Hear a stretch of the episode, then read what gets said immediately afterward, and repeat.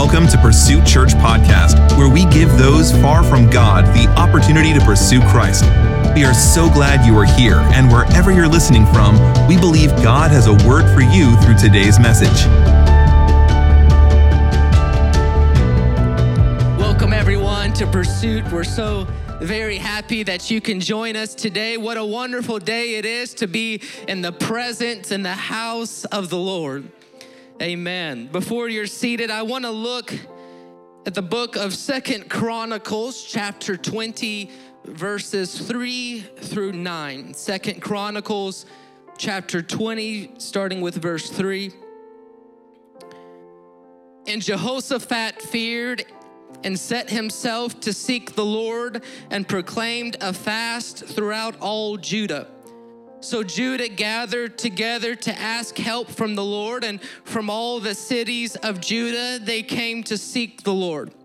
Then Jehoshaphat stood in the assembly of Judah in Jerusalem in the house of the Lord before the new court and said, O Lord God of our fathers, are you not God in heaven?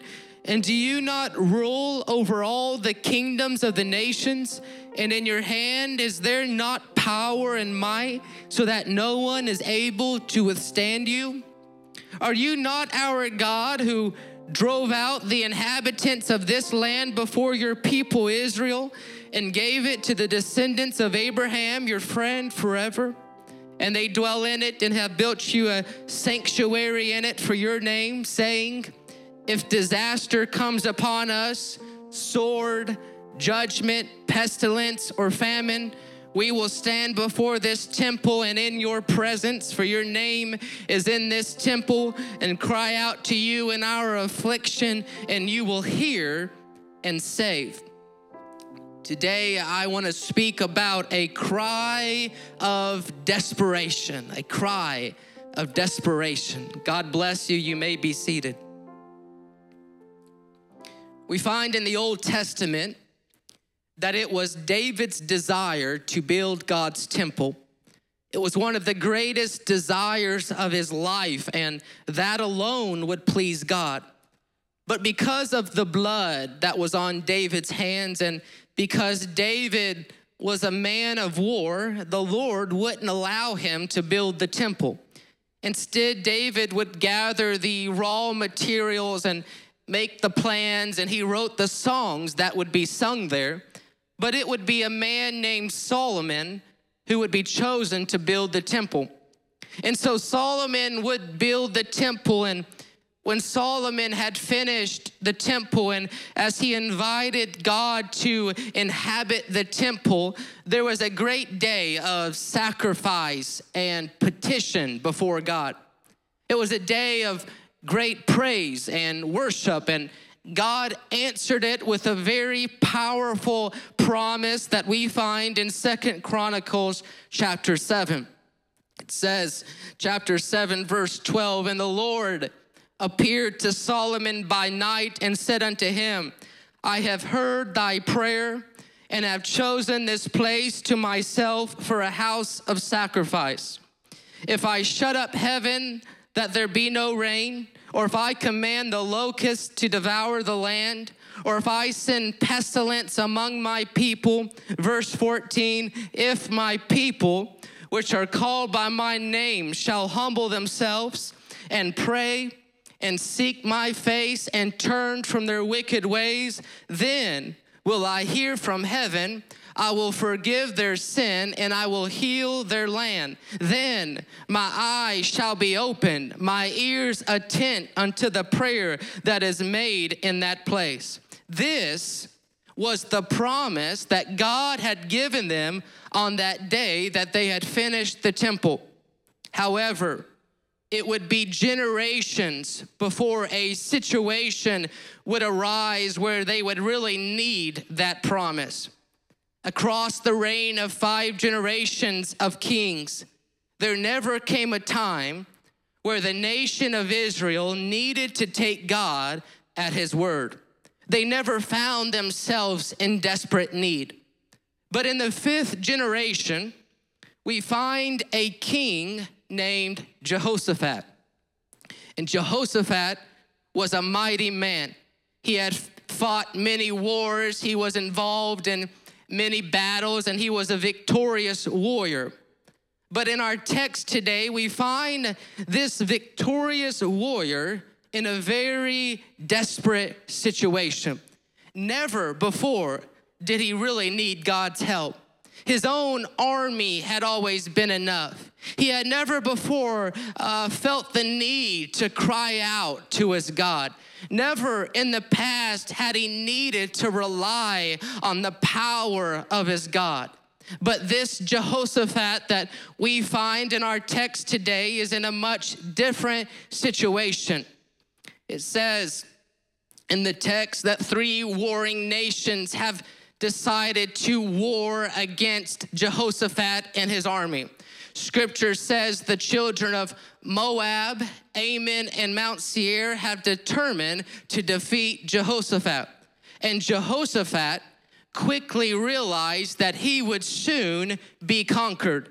In other words, this battle was going to be more than he could handle. For five generations, Israel had not faced a battle too big for them. For generations, Israel felt no need to call upon their God for help. Everything was going smoothly, everything was good. All the puzzle pieces were fitting in the right places. I'm sure we've all experienced times in our own life that everything just seemed to be going right, everything just seemed to be going good. And that's how it was for God's people for several generations. But finally, there came a time when Israel would not be able to fight their own battle. Something much bigger was coming against them. Something much more challenging was up ahead, and Israel was finding themselves in a very desperate situation. Verse 3 tells us that Jehoshaphat was afraid. And all of a sudden, his own abilities weren't good enough. For the first time in this mighty king's life, he was facing, facing an obstacle that he couldn't overcome. He was overwhelmed by the fact that the enemy was bigger than him. And so, this king of Judah, began to shake in his boots, if you will. He was afraid, he was worried, despair began to settle in, and he was beginning to feel hopeless. Have you ever felt like that, church? Like everything is coming against you.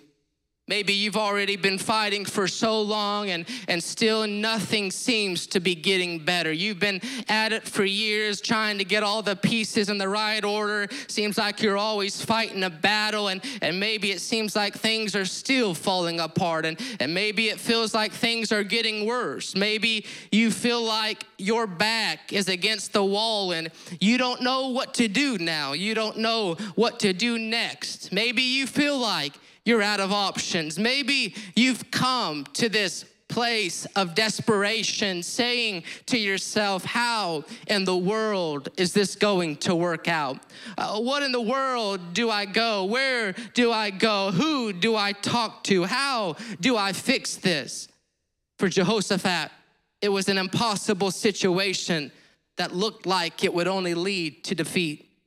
Jehoshaphat didn't have anywhere to turn. There was no ally that he could ask for help. His back was against the wall.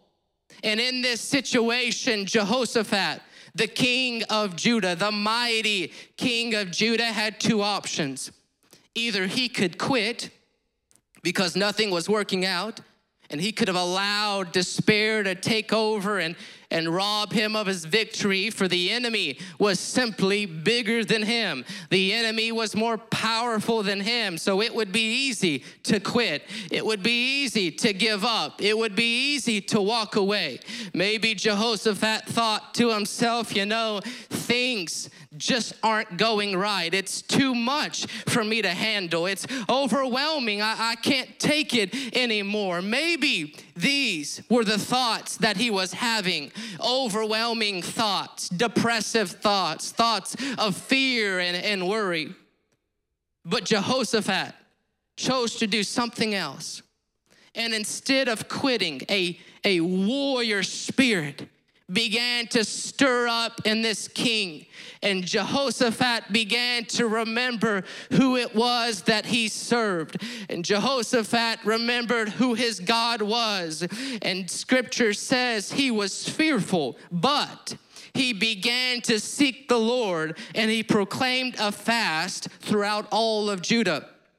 Jehoshaphat said, Instead of allowing this battle to overtake me, I'm going to call upon my God. Instead of allowing the enemy to have his way and, and discourage me and, and cause fear in my life and, and cause worry in my life, I'm going to call upon God. And Jehoshaphat began to fight his battle a different way. In the past, he was always a mighty king, but now Jehoshaphat found himself himself on his knees. He found himself trying to call out to his God. Jehoshaphat was fighting his battle a different way. Church, I think what we need is a revival of that warrior spirit within us. We need to get something inside of us that says, I'm not gonna quit. I'm not gonna back down. I'm not gonna walk away. I don't know what this new year has in store for me, uh, but I'm gonna keep moving forward. I'm not gonna stop. It's important, especially as we've entered a new year, because with a new year comes new challenges. And the enemy will try to discourage you and get you down before you even get started, before you even get anywhere. But we've got to get a, a warrior spirit in us like Jehoshaphat. And we've got to remember who our God is. And before we sink our head down and, and before we walk away in discouragement, we need to let this opposition, we need to let this chaos cause us to get back on our knees and call upon our God. And, church, I know it may be a little frightening and, and a little unsettling to see what's happening in the physical, to see what's happening around us. But if we, church, will reach for a God in the spiritual, and if we will pray and call upon this God, He's gonna show Himself real in our life. He's gonna show Himself faithful and powerful in our life. Really, it's a simple principle, but it's powerful. Before we seek a chance to quit this year, we should seek God. Before we run to the world for an answer, we should seek God. Before we give up because we're discouraged and, and walk away, we should seek God. And Jehoshaphat began to pray and fast, and God reached way back through time and got a hold of an old dusty promise. Everyone say, old dusty promise. God got a hold of an old dusty promise, and God brought this promise back to Jehoshaphat's remembrance. Do you remember this, Jehoshaphat? Do you remember my promise? Do you remember what I said generations ago? And somewhere in the inner parts of his mind, hope began to stir as he remembered the promise of his God. If my people, which are called by my name, will humble themselves and pray and seek my face and turn from their wicked ways, then will I hear from heaven. Then will I forgive their sin, and then will I heal their land. Hope, hope began to stir as he remembered the promise of God. And Jehoshaphat began to think, oh, maybe my situation isn't hopeless after all. Maybe my God has an answer. Maybe something good can come out of this. Maybe my God does have a plan. And church, suddenly, Jehoshaphat knew what to do as that promise came to his mind. He started telling all of Israel and all of all of Judah, all the people. He started saying, "We got to call upon our God. We've got to seek the face of God again. We've got to get on our knees." And and Jehoshaphat gathered all the people in the court of the temple And from that place, they called upon God in the face of overwhelming opposition, with the enemy breathing down his neck, with defeat looming all around him. Jehoshaphat began to do the only thing that he knew to do, and that was to call upon his mighty God. Let me tell you today, church, it doesn't matter how big the enemy is. It doesn't matter how many devils have declared war on you and your mind and your house. The people who call upon the one true God cannot be defeated. We cannot be stepped on. We don't have to stay defeated. We don't have to live our life in fear. Peter declared in the New Testament, speaking to the saints of the church, he says, You're a chosen generation, a royal priesthood. You are a peculiar people. You've got the one true God on your side. You're filled with the Holy Ghost. You've got the King of Kings. You've got the Almighty God on your side. Don't you let this battle overwhelm you. Don't you let this fight overwhelm you, but get on your knees knees and call upon the Lord. Call upon the Lord. And from the temple, Jehoshaphat called out to God. He said, O Lord, God of our fathers, are you not God in heaven? God said, Yes. He then states the obvious You rule over all the kingdoms of the nations. God says, Yes. In your hand, Jehoshaphat said, are power and might so that none is able to withstand you? God said, Yes. He goes on with another question Did you not drive out the inhabitants of this land before your people Israel and give it forever to the descendants of, your, of Abraham, your friend? God said, Yes. Then he gets to the heart of the matter. Aren't you the God who said, if disaster comes upon us, or the sword, or judgment, or pestilence, or famine, if we will stand before this house and before you and cry out to you in this affliction, that you will hear us and save us? He continues and says, the men of Ammon and Moab and Mount Seir, they're coming to drive us out. He says, Will you not execute judgment on them? For we are powerless against this great enemy. We do not know what to do. God, will you not help us? And God answered, Yes, yes, I will. I thought you would never ask, Jehoshaphat. I've been waiting for you. And in that moment, Jehoshaphat was crying out to God like he had never cried out before, church. It wasn't just some little ordinary little cry, but Jehoshaphat, you got to imagine this. He's a mighty warrior, he's a mighty king. He always stood tall, but he's fine finding himself on his knees. He's finding himself asking and crying out to God for his help. With all his might, Jehoshaphat cried out, Pursuit, I come to tell you today just a simple, simple message. All of us fight our personal battles with the enemy. All of us battle spirits, temptations. For some, it's despair. Some it's loneliness, some battle depression, others battle feelings of uselessness or worthlessness. We all struggle against an enemy that seeks to destroy our souls. And sometimes the battle can become so heavy, so bad, and, and we can become so overwhelmed that it becomes more than we can handle we find ourselves in that same place that Jehoshaphat had found himself, where our strength is almost gone and there's no sign of deliverance. But, church, we've got to join our voice with Jehoshaphat and we've got to call upon our God. We need to remember the promise that God has given to us. If we will call upon Him, if we will humble ourselves, if we will seek His face, God is gonna show up. God is gonna fight the battle. And it says in Second Chronicles chapter 20, verse 15, I'm almost finished. After they had called upon God, the Lord said, Listen, King of Jehoshaphat and all who live in Judah and Jerusalem, this is what the Lord says to you.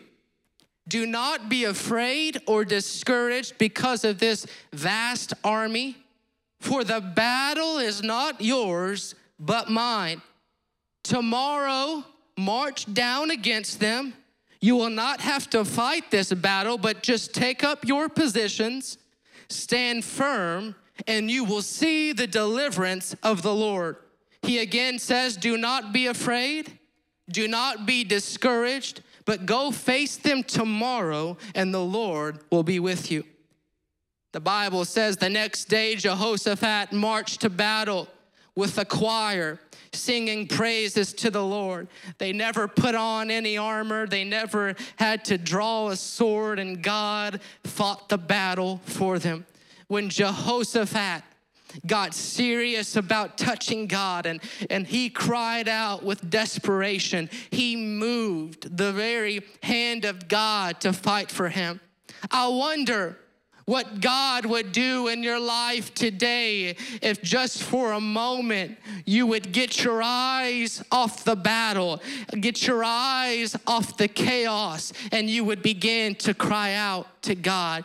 I wonder what would happen if you would get desperate enough to get on your knees and say, God, I, I need you. God, you're the only answer. God, I need your strength. God, I can't do this without you. Today, church, if you're finding yourself on the edge of desperation, why don't you find yourself calling upon the Lord? Why don't you find yourself on your knees calling upon Jesus? It says in Isaiah 58 and 9, then you will call and the Lord will answer. You will cry out for help and he will say, Here am I. Did you catch that? Not only does he hear the cry of desperate people, but listen to what he says Here I am. I've been here the whole time. I've been waiting for you. I know what's been happening. I've seen the battle. I've been waiting for you to ask for help. I've been waiting for things to overwhelm you. I've been waiting for things to become too much. I'm here to help you. I'm ready. Call upon me. Church, the old dusty promise still stands. We can call upon the Lord. The people of Israel discovered he had been there all along. He had a plan, he had a purpose. All I needed to do was call upon him. In their hour of desperation, they called upon him and he said, Here I am. I'm with you, child. I'm with you, son. I'm with you, daughter. Here I am. On this January the 9th, 2022, the Lord is still saying to the church, I'm with you. I'm here. Here I am. You can call out to me. I'm ready to help you. I'm ready to deliver you. Here I am am, church.